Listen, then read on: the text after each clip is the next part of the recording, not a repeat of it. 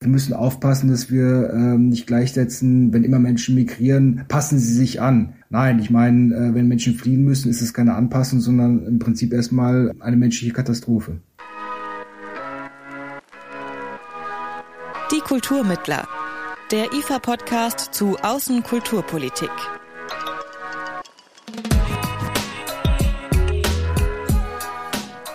Hallo und willkommen zur neuen Folge Die Kulturmittler, dem Podcast des IFA zur Außenkulturpolitik. Mein Name ist Amelie Baerbuth. Am 20. Juni ist Weltflüchtlingstag. Dieser Tag macht jedes Jahr auf die Situation geflüchteter Menschen weltweit aufmerksam. Doch im Moment steht das Thema Flucht sowieso schon im Fokus der internationalen Aufmerksamkeit. Seit Ende Februar sind über 6,5 Millionen Menschen aus der Ukraine geflüchtet. Außerdem gibt es 8 Millionen Vertriebene innerhalb des Landes.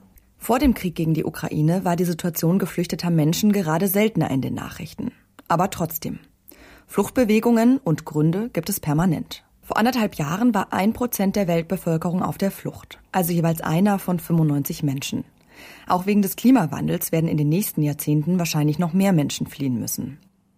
Wie sich Migration verändert hat, wovor Menschen flüchten und wie sich das in Zukunft wandeln könnte, darum geht es in dieser Folge. Und wie immer habe ich mit einem Gast darüber gesprochen. Mein Name ist Benjamin Schraven. Ich bin Sozialwissenschaftler, beschäftige mich schon sehr lange vor allem mit den Wechselwirkungen von ökologischem Wandel und menschlicher Mobilität beziehungsweise Migrationsprozessen. Ich habe lange gearbeitet beim Deutschen Institut für Entwicklungspolitik als wissenschaftlicher Mitarbeiter. Seit kurzem arbeite ich als freier Gutachter, vor allem zu dem Themenfeld Umwelt- und Klimamigration unter anderem für die Europäische Union oder die Internationale Organisation für Migration. Das Flüchtlingskommissariat der Vereinten Nationen hat vor kurzem eine alarmierende Zahl bekannt gegeben. Man geht von mehr als 100 Millionen gewaltsam vertriebenen Menschen weltweit aus. Das sind so viele wie noch nie zuvor. Die Zahl der Geflüchteten ist innerhalb von einem Jahr um mehr als 15 Millionen angestiegen. Grund dafür sind neben dem Krieg in der Ukraine auch andere anhaltende Konflikte, zum Beispiel in Myanmar, Afghanistan oder der Demokratischen Republik Kongo. Aber schauen wir erstmal etwas weiter zurück. Wie haben sich Flucht- und Migrationsbewegungen in den vergangenen Jahrzehnten weltweit verändert? Das erklärt Benjamin Schraven. Ja, also definitiv haben wir eine Zunahme von ähm, erzwungener Migration, von, von Flucht und Binnenvertreibung. Das ist ganz klar ein Trend, vor allem innerhalb der, der letzten gut zehn Jahre, was äh, vor allem aber auch liegt an den diversen Konflikten, die wir seitdem äh, erlebt haben. Gerade der Syrien-Konflikt, aber auch Afghanistan oder andere Konflikte, die wir in Europa vielleicht gar nicht mehr so auf dem Schirm haben, wie im Südsudan. Da äh, kam es zu einer massiven Zunahme von, von Zwangsmigration. Einerseits, aber andererseits haben wir auch schon so einen gewissen Trend, äh, denke ich, innerhalb der letzten 20, 30 Jahre der zunehmenden Bedeutung der sogenannten Süd-Süd-Migration, also der Migrationsbewegungen zwischen Entwicklungsländern oder zwischen Entwicklungs- und Schwellenländern. Also das ist auch ganz klar äh, zu sehen. Und das liegt auch nicht nur etwa an dem Aufschwung der Staaten am Persischen Golf zum Beispiel, sondern das ist so ein genereller Trend und der ja auch so ein bisschen dem widerläuft, dieser Wahrnehmung, dass die halbe Welt nur darauf wartet, zum Beispiel nach Europa zu kommen. Also das, das hängt zusammen mit, mit wirtschaftlichen Dynamiken, einfach in, in einigen Ländern, in einigen Regionen.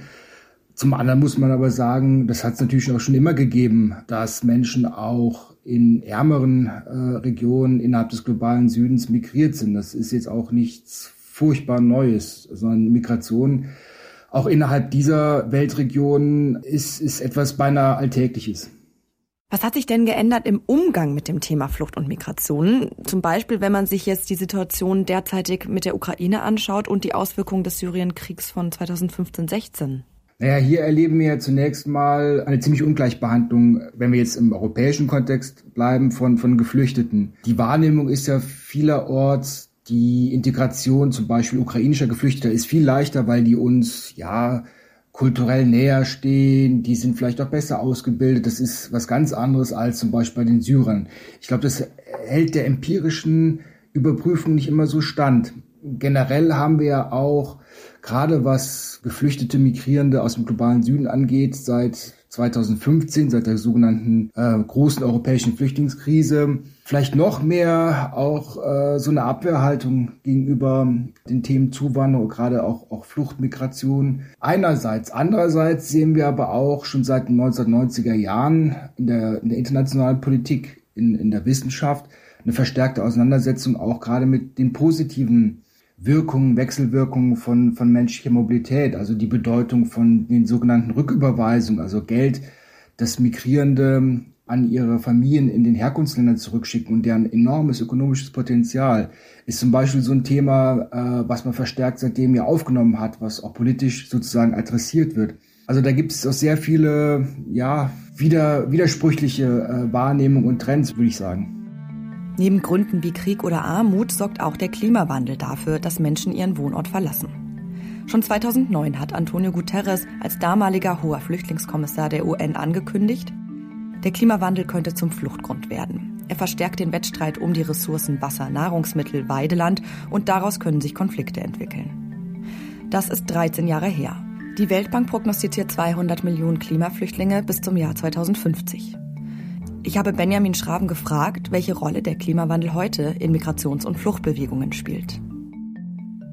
Nur wir können definitiv sagen, dass der Klimawandel natürlich auch ein Treiber ist von ähm, Migrations- und Fluchtprozessen. Aber dieses Verhältnis zwischen ökologischem Wandel, bedingt durch den Klimawandel oder durch andere Faktoren, einerseits und menschlicher Mobilität auf der anderen Seite, ist ein sehr komplexes. Es gibt definitiv keinen einfachen Automatismus, dass man sagen könnte, ja, je weniger es regnet, je heißer es wird, desto mehr müssen sich die, die Leute jetzt auf den Weg machen, desto mehr müssen sie migrieren, weil Migrationsentscheidungen sind etwas sehr Komplexes. Also selbst in diesen Regionen, die heute schon sehr, sehr, sehr stark vom Klimawandel betroffen sind, Teile Südasiens, Horn von Afrika, da sehen wir, dass die Migrationsprozesse vielfältige Gründe haben. Natürlich hat der, der Klimawandel einen Einfluss auf diese Migrationsbewegung, das ist ganz klar, das ist ganz offensichtlich, aber hinzu kommen eigentlich in fast allen Fällen dann aber auch noch andere Faktoren, wie bewaffnete Konflikte,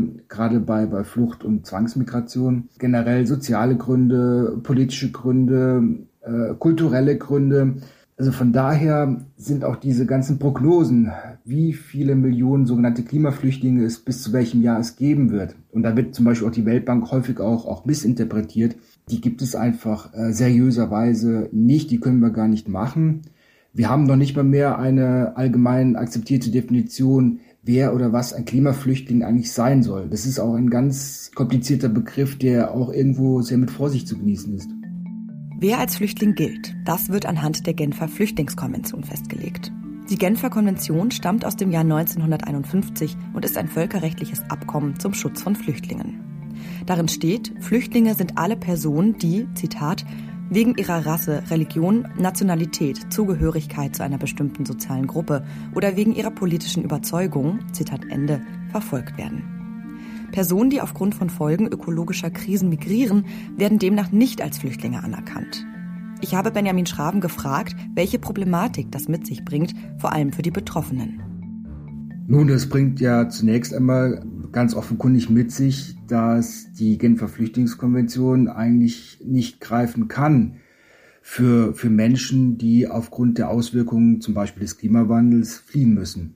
Weil da müsste man jetzt im juristischen Sinne nachweisen, dass der Klimawandel ein Verfolger ist. Ja, äh, das ist natürlich absurd. Hier kann die Genfer Flüchtlingskonvention einfach im juristischen Sinne nicht greifen. Aber selbst wenn sie greifen würde, sehe ich auch ein anderes Problem. Also das heißt, wenn, wenn der Klimawandel jetzt irgendwie doch mit aufgenommen werden würde, sich auch noch das Problem der Attribution. Also soll heißen, dann müssten ja Menschen auch erstmal nachweisen, dass es tatsächlich der Klimawandel war, der sie sozusagen zur Flucht veranlasst hat. Und da sehe ich auch riesige Schwierigkeiten. Ich habe ja eben schon gesagt, es ist nicht so einfach, wie man sich das vielleicht so gemeinhin vorstellt. Ah, der Klimawandel, der vertreibt jetzt die Menschen. Das ist in einigen Fällen vielleicht sicherlich äh, durchaus machbar. Wenn einfach Territorien verschwinden, dann ist es ganz klar. Nur, das ist nur ein kleiner Teil der, der Fluchtbewegung, die, die solche Ursachen haben. Der Klimawandel äußert sich hier vielfältig und wie gesagt, ist mit vielen anderen Faktoren verwoben. Äh, und da ist diese, diese Frage der eindeutigen Zuordnung äußerst schwierig. Und sind das jetzt auch die Gründe dafür, warum Sie die Definition Klimaflüchtling als schwierig einordnen? Das ist sicherlich einer der Gründe. Zum anderen kommt hinzu, dass bei dem Begriff Klimaflüchtling häufig äh, so mitschwingt, naja, alle Menschen, die sich jetzt irgendwie auf den Weg machen, sind, sind Flüchtlinge und es ist immer nur der Klimawandel. Und es schwingt auch mit ähm, so ein Bedrohungsnarrativ. Ja, 200 Millionen Klimaflüchtlinge bis zum Jahr XY, Mitte des 21. Jahrhunderts. Die werden alle nach Europa kommen wollen oder äh, nach Nordamerika. Da müssen wir was tun, um, um diese Gefahr abzuwehren. Das ist halt ein Narrativ, denke ich mal, der einer sachgerechten Lösung des Problems Klimawandel, Wechselwirkung mit menschlicher Mobilität irgendwo dann auch im Wege steht. Deswegen denke ich, ist er insgesamt etwas problematisch, dieser Begriff. Welche Verantwortung und Rolle haben denn Medien bei der Berichterstattung rund um das Thema Flucht und Migration? Ja, den Medien kommt eine ganz große Rolle zu. Leider denke ich, jetzt aus wissenschaftlicher Perspektive werden durch die Medien allzu oft immer noch Narrative bedient oder fortgetragen, die jetzt einer nüchternen, kühlen Analyse und einer Implementierung oder einem Design von Politiken, die jetzt dem Thema Migration wirklich gerecht werden können, im Wege stehen. Also zum einen dieser, dieser Völkerwanderungsnarrativ, ja, wir, wir werden überrannt. Vorsicht, also wenn wir uns die empirischen weltweiten Zahlen anschauen, ist das nicht so ganz der Fall. Äh, und auch gerade beim Thema Klimawandel und Migration, das ist empirisch alles so nicht mehr haltbar. Und blockiert, wie gesagt, eigentlich dann auch ja eine Sichtweise, die dann eine Grundlage wäre, um mit dem Thema besser umzugehen.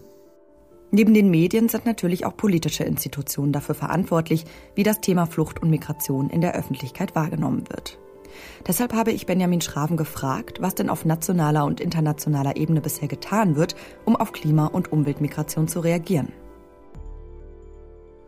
Nur ich denke mal, die, die großen internationalen Organisationen bei der UN haben schon darauf reagiert und versuchen sich dem, dem Thema anzunehmen mit diversen Initiativen, äh, auch auf regionaler Ebene, in, in Ostafrika zum Beispiel, im Pazifik gibt es Initiativen, ähm, hier was zu tun. Ich denke mal, das große Problem ist ganz einfach, dass man mit dem Thema Klimawandel und Migration nicht nur politisch zwischen verschiedenen Stühlen sitzt. Ja, also es berührt ganz klar das Thema äh, Klima, Umwelt, aber auch das Thema Migration, andere Themenbereiche wie, wie ländliche Entwicklung und da gibt es einfach keinen, ja, wirklichen Konsens, äh, wie man halt mit dem Thema Migration umgehen sollte.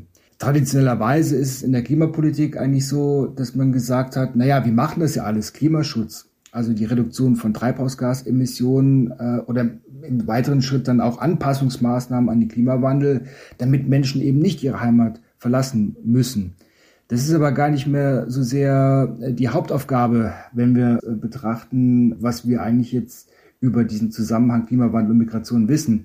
Vielmehr geht es eigentlich auch schon darum, mit der Migration irgendwie umzugehen, Menschen Schutz zu gewähren, gute Lösungen anzubieten für die Menschen. Und ich glaube, da hakt es äh, immer noch so ein bisschen. Wie geht die europäische Gemeinschaft denn allgemein mit dem Thema Flucht und Migration um? Also jetzt nicht nur ähm, Klimamigration. Und was muss da vielleicht noch getan werden? Generell möchte die Europäische Union denke ich mal, schon seit langem ja immer auch so ein, ein Mehrklang im Umgang mit dem Thema ähm, Migration. Man möchte Fluchtursachen bekämpfen, man möchte Flucht- und Asylpolitik vereinheitlichen, äh, man möchte dann aber auch Zuwanderung gestalten. Und leider hat man ja immer so den Eindruck, so bei den ersten beiden Sachen, da macht man dann viel, ähm, nicht bei der Vereinheitlichung, aber schon bei der, um es mal etwas überspitzt zu sagen, bei der Abwehr von Flucht, bei der Fluchtursachenbekämpfung auch. Aber es fehlt dann immer noch so ein bisschen dann das Angebot der, der regulären Zuwanderung, hier mehr zu tun, hier mehr zu gestalten, mit Drittländern zusammenzuarbeiten. Ich denke mal, das ist ein Feld, wo Europa auch in Anbetracht der, der demografischen Herausforderungen, der wirtschaftlichen Aufgaben und Herausforderungen der Zukunft einfach, glaube ich, auch noch besser werden muss. Und wie bewerten Sie in diesem Zusammenhang die Situation an den EU-Außengrenzen? Also zum Beispiel im Mittelmeer, aber auch Belarus am Balkan? Naja, hier zeigt sich ja recht deutlich, dass man sich einigen kann, äh, immer auf, auf eine Abwehr, auf eine Mauerpolitik.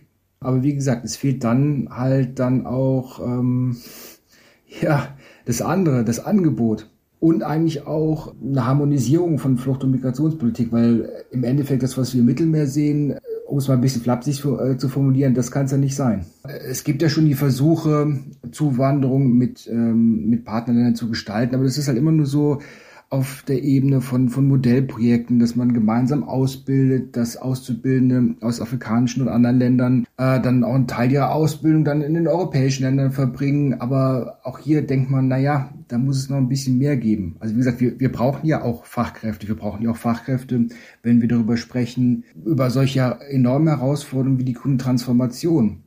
Wir werden in Europa immer älter. Es gibt andere äh, Erdteile, da gibt es eine dynamische junge Bevölkerung, auch noch auf Jahrzehnte hin. Und da muss man eben besser ansetzen. An welcher Stelle kann denn auswärtige Kultur- und Bildungspolitik auch einen Beitrag leisten? Ich denke, auch Kultur- und Bildungspolitik kann im Endeffekt einen guten Beitrag dazu leisten, eine Versachlichung herbeizuführen rund um den Themenkomplex Flucht und Migration. Es geht auch gar nicht so sehr äh, jetzt darum, Migration hochzujubeln äh, zu sagen, das ist die Lösung all unserer Probleme, Fachkräftezuwanderung. Ähm, man muss Migration meines Erachtens nach äh, erstmals etwas Neutrales beschreiben. Ja, es, es hat positive Aspekte, es hat negative Aspekte, aber es nicht vielleicht, wie es Vertreter der, der AfD-Bundestagsfraktion jetzt vielleicht beschreiben würden. Negative Aspekte sind vor allem für die Migrantinnen und Migranten selber gegeben. Aber in der Wissenschaft gibt es eigentlich schon seit naja, etwa zehn Jahren so einen, einen gewissen Trend, Migration durchaus auch als Anpassungsstrategie zu beschreiben. Besser gesagt als potenzielle Anpassungsstrategie, äh, weil wenn wir gleichsetzen, Migration ist immer eine Form der Anpassung, ähm, dann würde es den, den Problemen, die die Menschen, die heute schon vom Klimawandel sehr stark betroffen sind, wirklich nicht gerecht werden. Aber zum Beispiel, und das ist sehr häufig auch der Fall, wenn Menschen die Auswirkungen des Klimawandels zu spüren bekommen durch Ernteausfälle, vielleicht durch teilweise zerstörte Infrastruktur, greifen sie auf ein uraltes Muster im Prinzip von, von saisonaler oder zirkulärer Migration zurück. Das heißt, einzelne Haushaltsmitglieder verlassen ihre Familien, ihre Haushalte für eine gewisse Zeit, um zum Beispiel in den Städten, in der kommerziellen Landwirtschaft zu arbeiten, da ein bisschen Geld zu verdienen, um so, wenn denn alles gut läuft, dann auch dann die erlittenen Schäden zu, zu kompensieren. Also das wäre zum Beispiel eine Form von Migration als Anpassungsstrategie, ähm, die natürlich positiv ist, die zu begrüßen ist und die es zu fördern gelten würde. Aber wie gesagt, wir müssen aufpassen, dass wir ähm, nicht gleichsetzen, wenn immer Menschen migrieren, passen sie sich an. Nein, ich meine, äh, wenn Menschen fliehen müssen, ist es keine Anpassung, sondern im Prinzip erstmal ähm, eine menschliche Katastrophe. Doch nicht nur Flucht ist eine Katastrophe. Wir haben jetzt schon viel über Flucht- und Migrationsbewegungen gesprochen. Der Klimawandel wird aber auch für Menschen Konsequenzen haben, die eben nicht fliehen. Benjamin Schraven hat mir als Beispiel dafür das Phänomen der Trapped Populations beschrieben. Eine sehr schwerwiegende Folge von globaler ähm, Erwärmung ist eben nicht nur Mobilität als solches, also das der Klimawandel äh, Flucht und Migration bedingt oder mit hervorruft, besser gesagt, ähm, sondern eine schwerwiegende Folge ist eben auch Immobilität. Das heißt, hier werden Menschen, weil sie zum Beispiel ihr Vieh verlieren oder andere wichtige Ressourcen verlieren, auch aufgrund der Auswirkungen des Klimawandels, einfach immobil. Das heißt, sie sind an, an ihren Orten gefangen, also zum Beispiel Pastoralisten, Viehnomaden, die etwa ihre Rinder verlieren, können nicht mehr wandern und sind an ihren Orten, wo sie dann stranden, sozusagen gefangen. Deswegen spricht man auch von, von Trapped Populations. Und das ist eben auch ein sehr großes Problem, dass man jetzt in dieser öffentlichen Auseinandersetzung zu dem Thema bis jetzt eher wenig wahrnimmt. Obwohl das Phänomen der Trapped Populations bisher eher im Hintergrund bleibt, werden massiv viele Menschen davon betroffen sein laut Weltbank etwa 150 Millionen Menschen bis zum Jahr 2050. Diese Menschen, die bleiben müssen, bilden quasi das Gegenstück zu denen, die wegen der Klimaveränderung zwangsläufig migrieren müssen. Und beide Gruppen verlieren die Freiheit, über ihren eigenen Wohnort zu entscheiden. Nachdem wir nun all das gehört haben, was ist die zentrale Zukunftsfrage, mit der wir uns beschäftigen müssen, wenn es um Migration und Flucht geht? Naja, die zentrale Frage ist äh, nicht nur für Europa, sondern weltweit, ähm, vor allem auch für die Regionen unseres Globus, die vor allem jetzt schon von Klimawandel betroffen sind und zukünftig wohl auch immer stärker betroffen sein werden.